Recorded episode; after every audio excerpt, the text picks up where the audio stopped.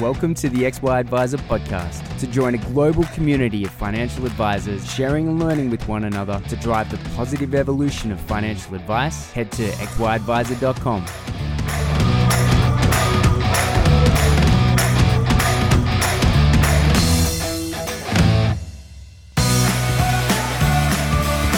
This podcast is brought to you in partnership with Hub24. Hub24 make a difference in the lives of advisors by connecting you to innovative solutions that create opportunities with market leading managed portfolios and customer service excellence. Want to know more? Visit hub24.com.au.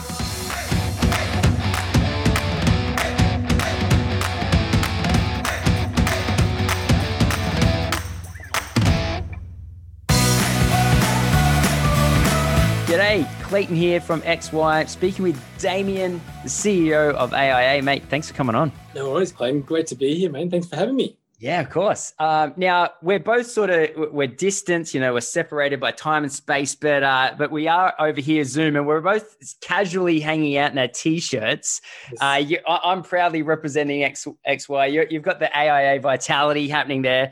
I love it, and we were just chatting about this very briefly um, before before the podcast started, and that is um, leadership these days is very um, from, and I, am sort of commenting from an outsider here, but the people you know that I get to speak to that uh, are, are, well you know well respected and well established and, and, and lead a lot of people.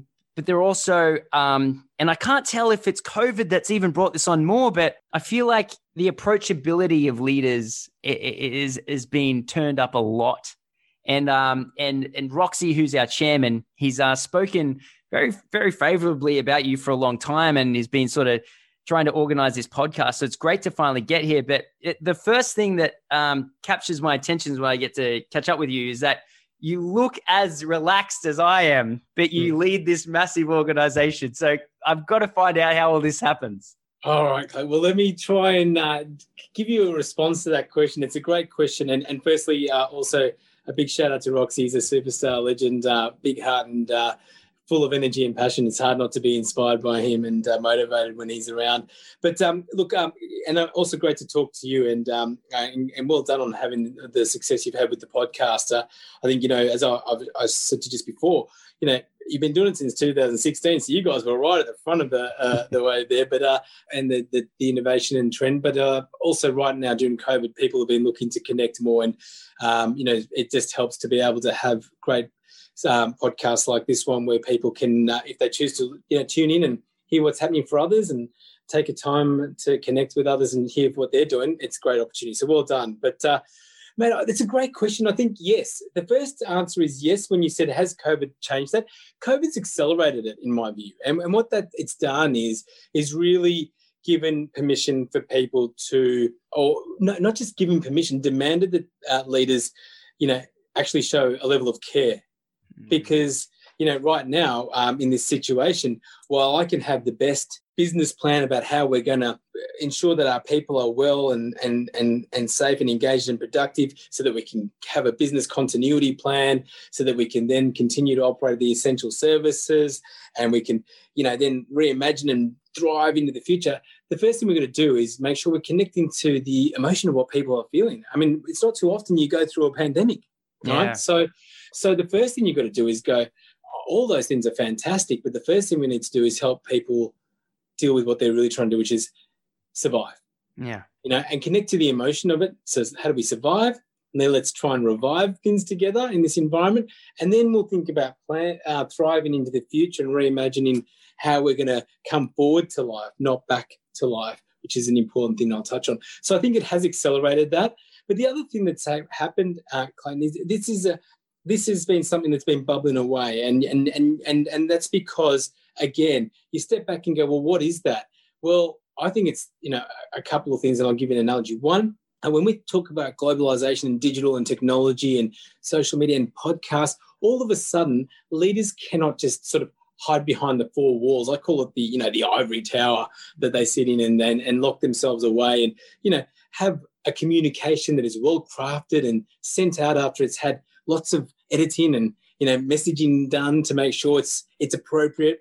Um, what the, the world's now done, as you can see, is that it's it's brought everyone into the open, and and and people are you know, expecting that leaders are going to communicate and more regularly and more openly and take a stance on on important issues where in the past it was difficult to get that communication exchange happening but now we're far more accessible whether it's on linkedin whether it's on twitter whether it's on facebook whether it's through podcasts so that's demanding you know um, a level of transparency and openness and, and an expectation that australians and others around the world depending on where you live are, are asking of organizations and their leaders for to understand who and what are you about. And um, you know, the, you know, the last bit I'll leave you with, Clay, because it's, it's a bit of a favourite topic of mine. What you've opened up there is, you know, I was watching, um, as I've shared many times. I, I, think of corporate financial services in Australia, uh, and you know, you're right. I, I'm very privileged to to lead an amazing group of um, people across Australia and New Zealand. We're about 3,000 strong, and we insure over three and a half million Aussies and Kiwis. But corporate financial services in, in, in Australia, I make the correlation to the Wizard of Oz and the Tin Man. All right. And I'll tell you, oh, Tin Woman, it's not about it's not about gender in any way. This is about you know, the Tin Man, when I was watching this show with my kids over the school holidays and just uh, reliving it, what a message, right? This is how I correlate it because we've always operated from our head and it was always about the how you looked and how you were perceived and what the numbers said and who is the most intelligent in the room and bigger is better. But actually, um, you know, we've always had a heart, just like the Tin Man did. All we've been looking for is the permission to use that. And now what we're seeing is the power of the head and the heart coming together. And that's what people want. Wow. That is a great answer.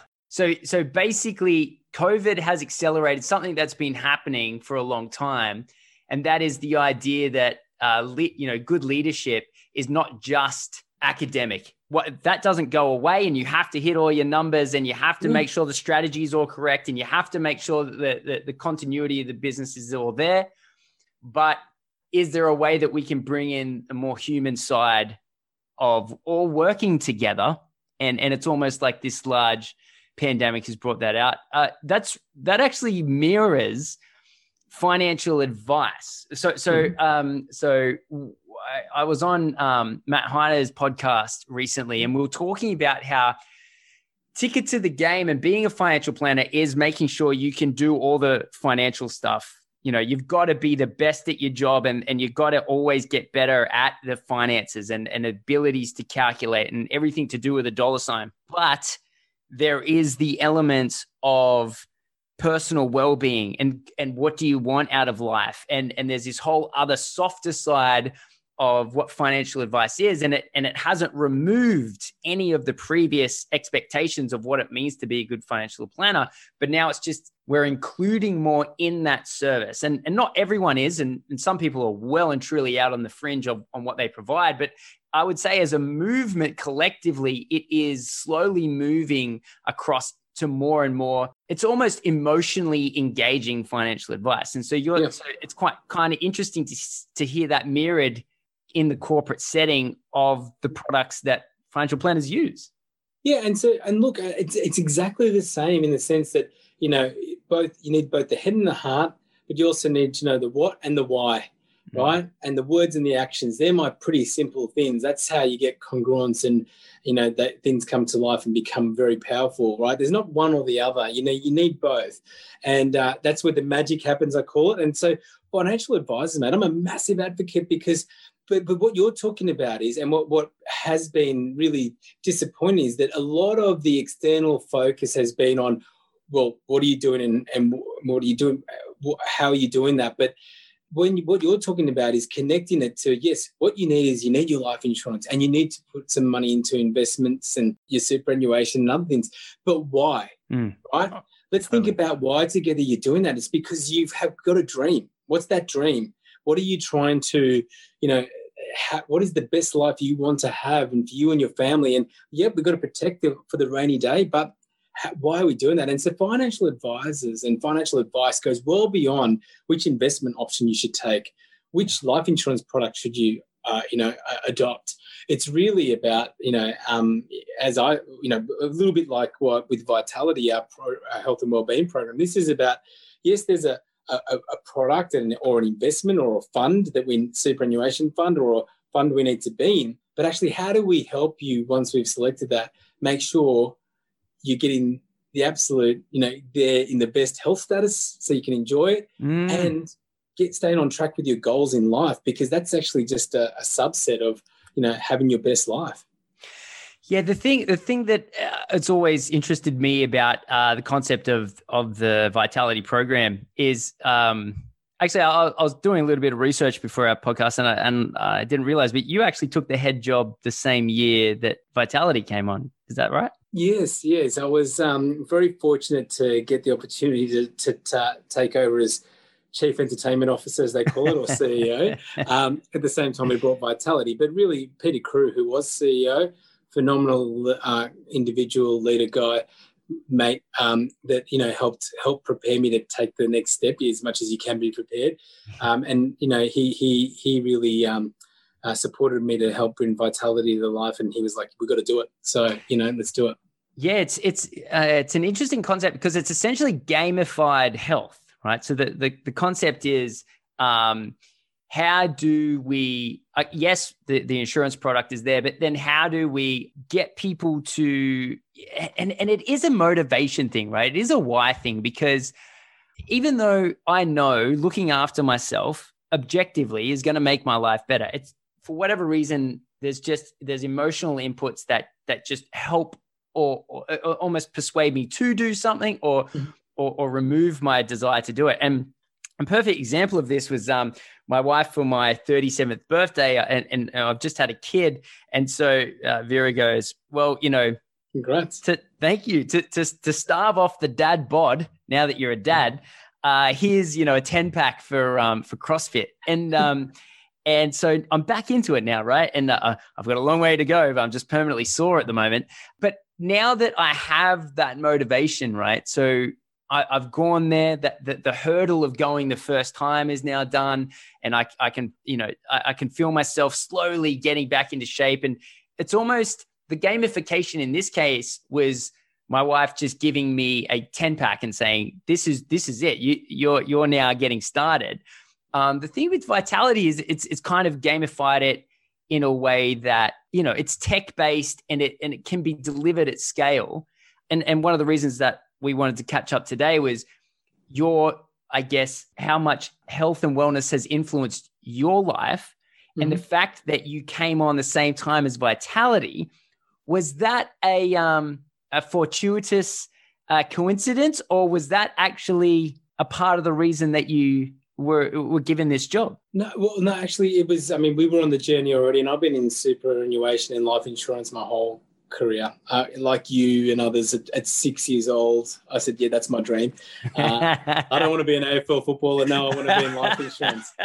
But uh, but what when I, what I was um, so what what happened was fortuitously uh, our group CEO at the time by a phenomenal individual by the name of Mark Tucker uh, introduced to AIA Group another business that he knew very well, Vitality, which was founded in South Africa by uh, Adrian Gore and a number of other very special people uh, at Discovery, um, a company in, in, South Africa. And he said, this is a phenomenal program to really think about, you know, how we can make a difference in society. And um, having been in life and superannuation and financial services in Australia, the one thing or two things that really used to get me was that I used to sit back and think, wow, you know, what an important role we play in people's oh, yeah. and their families' lives, and and and we're there for people when it matters most, when something goes wrong or when they finally retire and they can have this, you know, retirement savings, and that's admirable. But actually, how about making sure during that, you know, the forty years of working to get to that, or before something bad happens, what if we could help people make small changes to live the, the dream of a healthier, longer, better life? which is truly, I believe, the dream in Australia, right? In New Zealand to in this blessed country of ours. And so, and the other bit that was missing was engagement with this thing called a product, right? Mm. This grudge thing you sort of bought and had to pay for every year and hope you never had to claim on. Yep. And I just saw this phenomenal opportunity to bring, well, great. You know, this, how does, how great if we can do like what financial, we talked about with financial advisors, help you get the right advice to put the right plan in place, but then help you lead your best life and and and little steps. And so vitality is really you talk about it is it does gamify health, but uh, the other way to look at it is is you know it's a behavioral economics model, and it brings together three elements of any successful change. Okay, education. So the first thing is knowing about your health, right? Yep. Because you know once you have knowledge, and that's what they say, you know, knowledge is the key to everything, right? But it doesn't necessarily mean just because you know something it may create that knowledge now, that little seed, but it doesn't mean you're going to do something with it necessarily, although there's a good chance once you have that knowledge. Yep. But then the second part is recognizing that if we want true behavior change and to get people moving, we then want to uh, uh, move into um, helping people to improve their health and re- remove the barriers that really do exist. So I've got the knowledge, but there's some barriers. And then the third part is um, so know your health, improve your health, or, or education and knowledge removing barriers or, or and or putting them down. And the third one then is even if we start something, to your point, you know, staying on the journey is not easy. So we need that nudge and that reward. So rewarding your health. Mm. And that's where the incentivization comes in. And it's about making sure we're constantly, you know, um, recognizing that life goes on and how do we keep people motivated and incentivized. And so the three elements come together uh, Clayton, and that's the that's the cool part. So you know you got the, you got what's called the nudge, right? The nudge theory. Right today, here's the ten fact in. Yeah. Just like, you weren't going to necessarily go out and necessarily buy it for yourself, not because of anything, just because life's busy, right? Totally. And so um, that's what the program looks to do. And what's great is you know we go we've gone from you know having a a relationship once a year with a premium renewal notice that usually says thanks for your business and your premiums are going up to on average 20 to 30 um, touch points a month with our with our Vitality customers. And you know, look at the look at the success over 140 billion steps, three million gym visits, 900,000 health and wellbeing assessments have been completed. I'm just rattling off some stats. Um, you know, um, it, people have improved their vitality age, which is their lifestyle age, by on average over 12 months um, across the cohort. So it's having impact. But you know, we encourage people. People have been, you know, meditating more, getting an extra hour of sleep because they get their points you know, it's been cool, you know, to have that sort of impact. And I, I guess, you know, well, for me, it's about financial well-being. That's what we're looking for. Yeah. How do we bring the two together? Yeah. Um, insurance, even as a topic, is is so uh, is such an interesting concept because while it while it is a, a, a reluctant or, or a grudge purchase, it at the same time, um, the way that I always view it was, you know, you pay 30, 40, whatever percent you know tax on, on your income and and uh, what do you get for it? But is it worth paying a couple of percent to make sure that if all goes wrong that there's a way to you know for it not all to go wrong? Even though you know it's it's it's one of those things that I, I don't even i don't want my family to walk out the front door unless they have it because how's this how's this so a mate of mine who's my age we're 37 he was out riding motorbikes and he had a stroke. And this was just about a month ago. Mm. Um, had a stroke while riding a motorcycle and crashed his motorcycle because of the stroke. And they say to him, "You might not work for five years." Right. And and just over the course of, of our relationship, I've told him, I don't know, 10 or 20 times that story of it can be as grudge worthy as you like, but I wouldn't want to walk out the front door without my family having it unfortunately, he never did. And now this concept that he might not be able to work for five years has been dropped on him. And, and this is a very good mate of mine mm. who's my age and he's had this unbelievable medical yeah. condition. And um, it's just one of those things that it's so mandatory. I mean, it's mandatory across every part of life. It's not just life, right? It's mm. it's it's public liability and it's, it's, it's, um, it's insurance is just one of those things that – um, no matter what your view of it is, it's crazy to to risk everything. Yeah, it, it, it, it's one of those ones that, and that's why I was saying to you, it really, really is a, a conundrum for me in terms of trying to understand like the behavioural economics here, because we'll ensure we won't drive a car out of a car yard without yeah. a cover note. Right? Yeah. we won't, um, you know, buy a house without making sure it's got content and building insurance. But the most important asset we have, our income yeah. or our life yeah is not an asset but our, our income we don't insure and that's what pays for all those things right and and but this goes to show i think you know what what i put that down to and and, and insuring our life i think there's sort of some deep things behind that one is it shows the deep disconnect not between financial advisors and their clients because financial advisors help their clients to know why they need it and get it and trust yes. that they're getting the right one right But the disconnect between life insurers and the end sort of perception with with Australians around, you know, oh mate, it's just something we're going to pay for, and we'll even we'll never get paid. You know, mm. you know, we won't be able to claim it. There'll be something.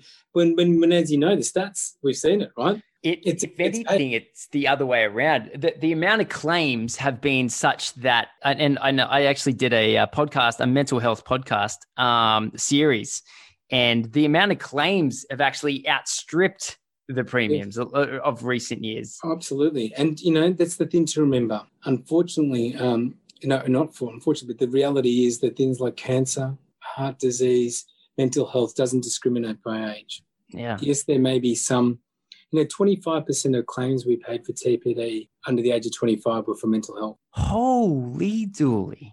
Yeah. So, you know, uh, and not that we this is specifically about a drill down into mental because I'm very passionate about it too, mate, and um, standing up for making sure we're doing what we can to to learn more, do more, help more here. But that's the, the, the largest cause of disability globally is for mental health right? So it, and it, the trends are not positive. But then again, same like you know, so that's not to as you said, things can happen. So it's not about doom and gloom. It's about saying, right, we we can't predict life, but let's make sure we've got the right things that are in place as best we can and get some advice and help if you know needed to do so. Yep. Um, and then let's try and do the little things within our control to try and prevent and give ourselves the best chance. Like you know, it could be angel, we're drinking a little bit more water. Um, getting a little bit of sleep. I, and I've shared very personally, Clayton, I was not healthy. Um, I was training every day like a madman, wearing the big uh, badge of honor that I was, you know, uh, my fitness levels were 92 out of 100. But guess what? The other two measures were when I when I ran into Dr. Jamie Lee from who was who's the CEO of Health Quotient. So yes, there's a third Q, not just IQ, EQ. There's HQ, Health Quotient, and this really helped me. Um, my stress recovery right, which measured my how much time I was having to recover from the stress I'd have during the day, was 36 out of 100, and my restorative sleep was six out of 100 because I was averaging about four hours sleep at night, five hours, and thinking that, you know, I could just keep going. And no, mate, yeah, I was deluding myself because I thought because I was physically training hard, um, not eating any bad foods. In fact, my vitality age was high because I wasn't eating well, not because I was eating junk foods, because I wasn't eating regularly because of my travel and other stuff. So, uh, well, all I'm trying to support here, to your point, is not to get too deep into that, but to say that, hey, th- there's a lot that's going on in the world, and so you know, how can we make small steps and help people to recognise that, you know, we we just like we um, do things to um, improve our physical fitness or our IQ by learning more around, you know, like you said, you know, studying more because we have to qualify for this next level of standards and uh, degrees that we have to qualify for. We also need to do things around our health and well-being, and um, that's really important because that's why I call it financial well-being. Man, we need to make sure we've got the financial means to have the dream that we'd like to have. Yeah. But what's the use if we don't have the health to enjoy it? And um, but you never know what's going to happen, so you know we need to make smart choices. Yeah, Okay, cool. So uh, there's something I wanted to bring up, which was a conversation. Now, I just had an hour conversation with Dr. Adam Fraser yesterday. And one of the things I'm super passionate about is um, financial advisory, like the like the, the mental health of financial advisors, not just their clients, but actually financial advisors. And um, something that Adam and I have been talking about for a while was this idea that he would study the industry and uh, so I know for a fact that he's partnered with AIA to spearhead this study, which is super exciting because we're going to, for the first time, sort of be able to kind of go to Canberra and, and say, hey, listen, these, these are the areas that financial planners are struggling with. Potentially, we can, you know, and, and this is how I, I hope it gets used, at least in, in some capacity, which is politicians, can you hold off on forcing even another round of changes? I, I, I, was hearing from the, the shadow treasurer that they want to remove all commissions from uh, life insurance, and and it's and it's just like one thing after another, after another, after another, and it's creating a lot of stress for financial planners and it's just super awesome that you guys got behind Adam to be able to ha- handle this study. So thank you. No, well, Clayton, well done to you uh, for working with Adam on this as well, and, and to Adam, and he's a great guy. And uh, when when it came to us, it's like I've sort of moved into this part of my life now where we've just got to do the right thing and not wait, right? And so, you know, here we are talking about health and well-being. It's really important us, you know, we do that for our team, yeah, and and our people, our AIA family. But also, you know, when we look at the important and critical role that financial advisors that you and I have just talked about in helping Australians what get advice so that they can protect them and their families and then help live a good life plays, right? The, the, the trusted relationship they have. We need to make sure we're supporting our financial advisors. I've had so many financial advisors calling me concerned about their their clients during COVID and what they can do to keep their cover or in the in the instance of a claim. And then so many advisors talking to me about how concerning it has been for them personally, for them, and, and, and they're worried about their, you know what? It's funny, they put themselves not on the top of that list. Their clients, yeah. their teams, their staff, their yeah. families, but yeah. the business disruption that they're going through. And I've been very clear. I was on the AFA panel on this. Please, anyone listening, any any um, policymaker, please leave LIF alone. Totally. Any, well, I mean, have a look at LIF, but don't touch the remuneration components. Oh. We've just ah. adjusted. I mean, find something else and and and with the the education standards and the compliance obligations i mean you know we've lost 2000 advisors from the financial services industry around that or more in the last 12 months so what we've got to do is a little bit like what i was saying before client you know i need to look after my health and at least try and do some little things to improve that if i want to continue to serve others my family and others similarly you know if we want to we need to support our financial advisors so that they can be well, so that they can continue to play that important role in society. So this was about, you know, the advisor voice that Adam, Dr. Adam Fraser and, and yourself and others are talking about is, you know, understanding the current state and of mental health and well-being of financial advisors, the learning habits and attitudes associated with the, with the, with those advisors who are currently experiencing positive mental health, yes, well-being, yes. and how they're responding to that industry change, so they can we can give those tools and tips to others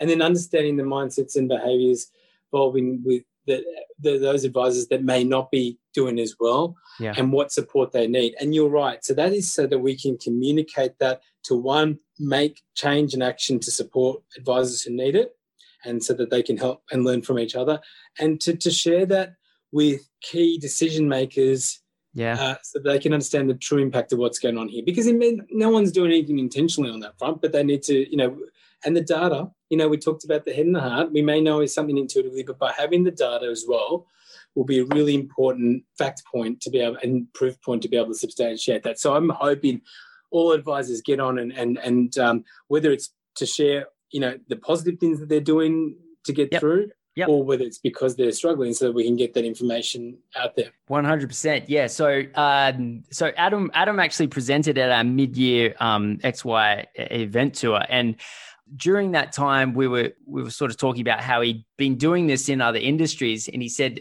you know one of the one of the more difficult parts is to find you know a, a, like 50 people that are willing to fill out diaries multiple times a day to send them away to um to, to the university. And i said give me the chance. And he said okay cool. So uh so we sent it out to our xy plus members.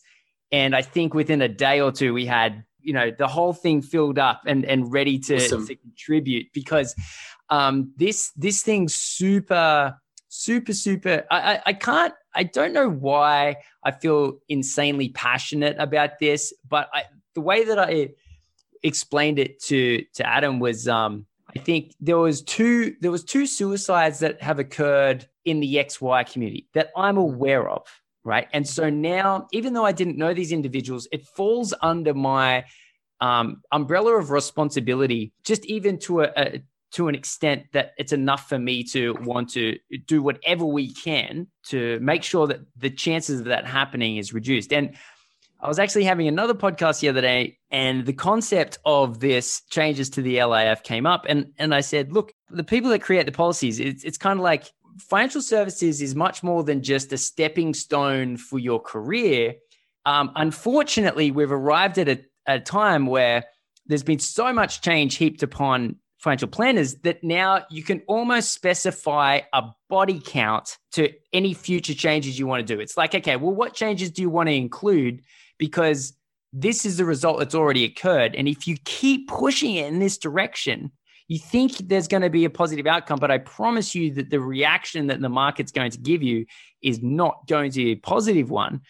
And I just wish that there, there was a way. And and and so this study for me is the first thing that's come up that for me says this is the way that we can go to policy makers and say, hey, these are the advisors that are doing well, and this is what they look like, and this is what other advisors should be doing to, to be well. But these are these are the advisors that aren't doing well, and this is why. And if you keep pushing on the bad points, you're going to get less over here and more over here. And so yeah, it's so awesome to have Adam running this and then AIA funding. I I just I wanted to bring this up because it's such a it's, it's, a great thing to get behind. Well, thank you, Clinton. Um, um, I'm glad that the XY crew are on board and, and helping to you know form that important data set. But um, and also um, we've got to advocate. You touched on a couple of things. Leadership is a privilege and a responsibility, man. And uh, we've got to step into that, right? It's not an authority. It's not some game. It's not some position you just get to have fun within a title. It's actually a privilege and a responsibility. We're all leaders, and it's about the impact we can have. And that's what leadership is. And so it's about having an impact. And you know once something comes into your knowledge i find it difficult for those who can just sort of shut it off and say well that's not my responsibility or because we've all got a privileged position to be able to try and do something with our means. So it's not always about doing big things. It's even just the little things. But i just want to break the cycle of going well let's have a let's do a post review of that situation imagine oh. if we did something three three years ago imagine if we did that so I don't know if everything we do these days is the right thing or not, but I'd rather do something. Now, I'm yeah. not talking about this research here because this is the right thing to do. Yeah. But, you know, we've got to do more and be far more nimble and agile in the areas that matter rather than, you know, constantly reflecting on, well, let's have a look at this in, in retrospect and what could we have done better at the time? Yeah. Because that's really bugging me right now. you know, we get, we, you know, I'm, we talk about being agile and nimble, and that's how we do our projects and programs. But I actually think we need to be a lot more, not to use those buzz terms, but we just need to be a lot more agile and nimble to do things where it's the right thing to do. It's a very good way of putting it. Um, XY has actually over the years done um, quite a bit with AIA. Uh, believe it or not, AIA was actually one of um, the XY uh, podcast first ever sponsor.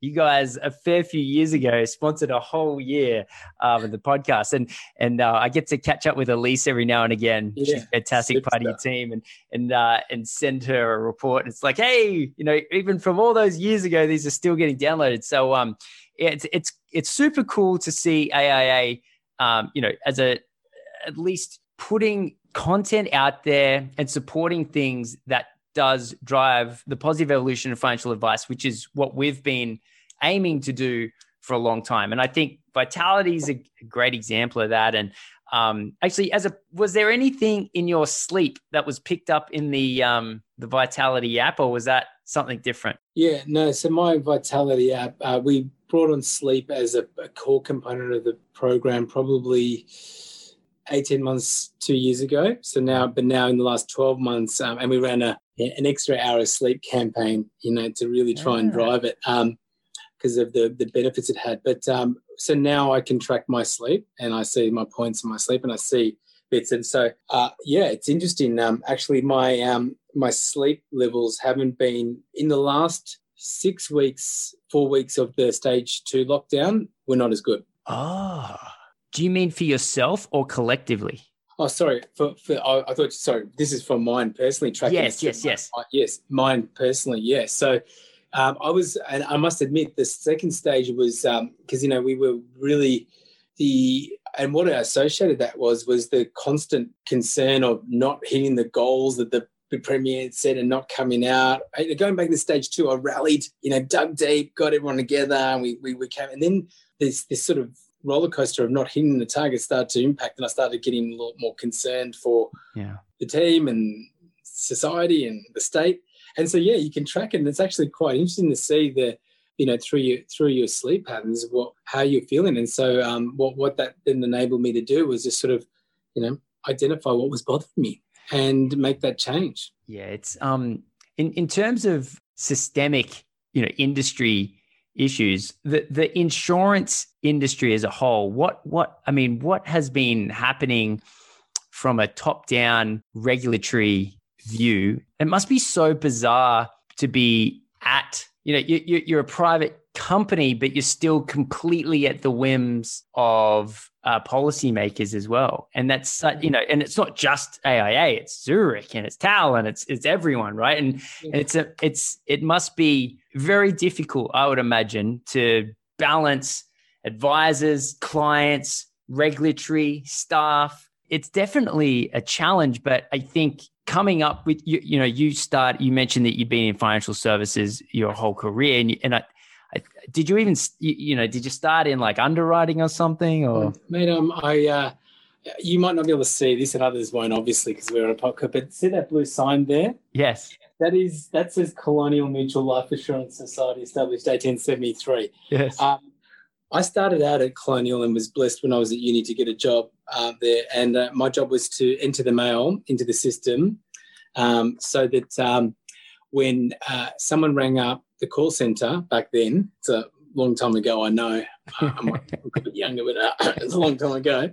Uh, that was the way to make sure that if a customer called in, um, our call center back then could let them know whether we'd received documents for their claim oh, or whoa. their. So uh, my job, which I loved, with and um, was to get in and log hundreds of bits of mail into the system so that, that if someone called in, they could call up. And I, uh, mate, I, I that was my how I started my career in financial services, and then I moved into being a, you know, I just loved being part of a team. You know what? I just loved being part of a team that had goals every week that it set for itself. You know, how many we needed to get through, how many claims we needed to process, how many hmm. change of addresses, all that stuff. And so my job, I just said, okay, great. I'm going to become the quickest and best at logging the mail in so that I could then free up time in the day to help my team members with learning how to process the claims and the other stuff. Wow. And um, and um, I was just really, you know, it was always about the team and uh, you know how we could deliver better customer service and wins even back then. And so then I ended up just sort of becoming a, the team leader pretty quickly, and then managing the Colonial Master Fund new business and um, then yeah, transitioned to uh, you know CBA bought Colonial and moved it up to Sydney, but I wanted to get back to Melbourne because I love my AFL and playing footy on the weekend. and then, uh, but, uh, but the point is, I just started. You know, I guess why I'm saying that Adam is, and then guess what? And now I'm part of an organisation AIA where we actually bought Colonial CommInsure. How how funny is that? A full circle. Full circle. yeah, but I mean, but whether it was when I was at Australian Super or Navigator I've just really loved being part of working in organizations where we could build a compelling vision and dream and mm. then working together as a team to deliver it. And you know, that was the same at Australian Super was we had the dream of creating the most amazing superannuation fund for all Australians to have that retirement dream. So, you know, it doesn't it's, it's this long story short, but